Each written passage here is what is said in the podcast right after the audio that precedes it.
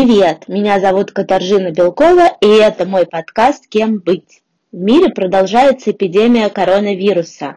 Многие вынуждены работать из дома.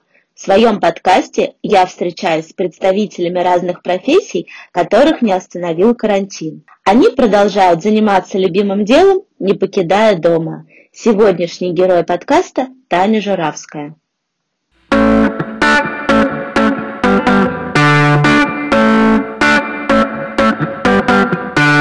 Привет, Таня. Привет, привет. Таня, расскажи, пожалуйста, чем ты занимаешься? Я именно менеджментом групп по-прежнему занимаюсь, в том числе обе две.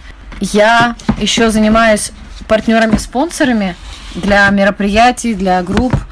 И я еще для платформы VR 360 контента Lookport занимаюсь музыкальным направлением, продюсированием этого всего, букированием артистов и тоже привлечением партнеров сюда. Каким был твой график работы?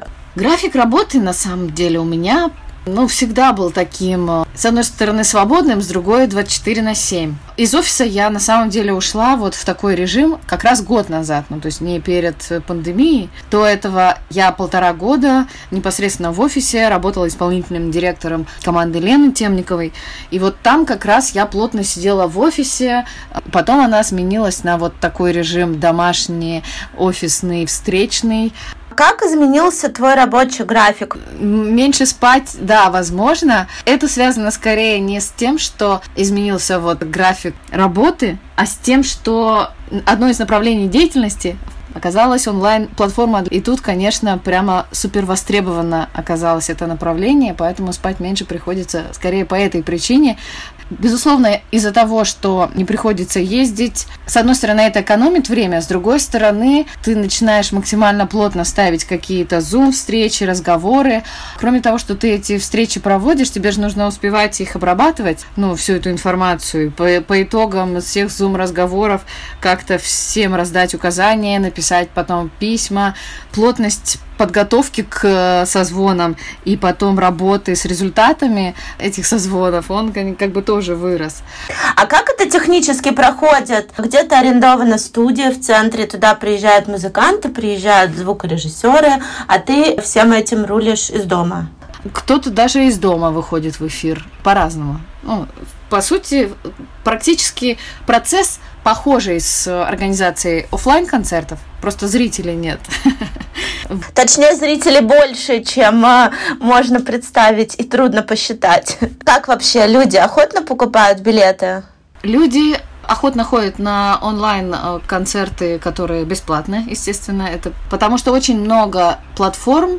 А, большие артисты, безусловно, выступают на этих платформах за гонорар. Люди оказались вот этими вот э, онлайн-концертами а, бесплатными в какой-то момент прям завалены. Но, тем не менее, это очень хорошо для того, чтобы люди на этот формат перестроились, для того, чтобы они реально почувствовали, что это в какой-то мере все-таки альтернатива. Это добавило аудитории музыкантам, потому что есть часть э, зрителей, которые никогда не ходили в своей жизни на офлайн концерты а тут вдруг вот они оказались в этой атмосфере концертного зала. А какие тебе трудности встретились при офлайн организации? На фоне огромного количества бесплатного контента всем тем, кто не делает бесплатные подписки на свои сервисы, а продолжает э, делать просто качественный контент и тем не менее с людей за это просить деньги, они в чем-то проигрывают.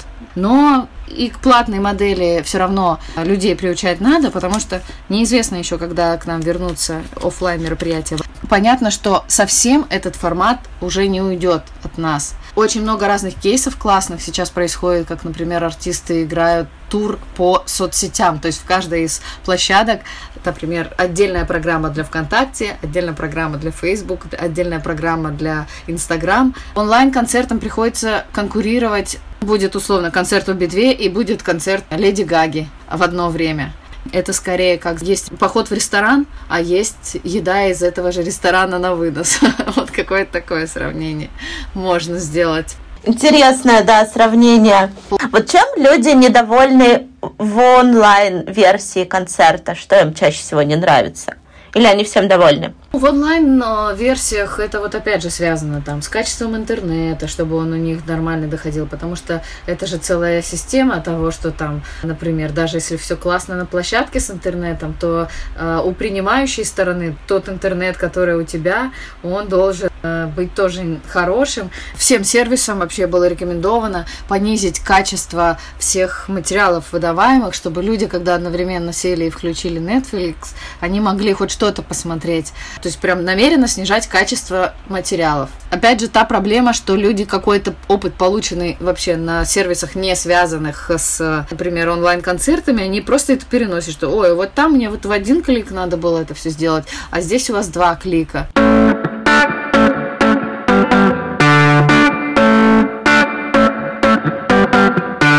И у меня последний вопрос. А, кем быть после окончания карантина каждый день своей жизни? Если вы тот человек, который хорошо и в, в офлайне умел выстраивать и сам общаться с людьми, и выстраивать отношения между людьми, то вы можете делать это и в онлайне, потому что этого не хватает людям в онлайне точно. Если вы все процессы можете структурировать и классно все это видите, то вам надо продолжать этим заниматься, потому что тоже на дистанции у людей могут быть сложности. В общем, предлагаю всем продолжать быть теми, кем они были, может быть, найти себя как раз на, вот в этих обстоятельствах, понять, что у вас, правда, лучше получалось. Но вот этот совет, правда, он действенный. Понять, какая у вас самая сильная сторона, которую вы так или иначе Рабочая сторона, да. Но она даже, знаешь, не про то, что ты, чем вы зарабатывали до этого времени деньги, а разобраться, а что конкретно вы делали в каждой ситуации. Вот, вот оставьте вас в покое. Что вы будете продолжать делать? То есть организовывать всех на какие-то э, вылазки, или вы там, не знаю, что-то начнете писать.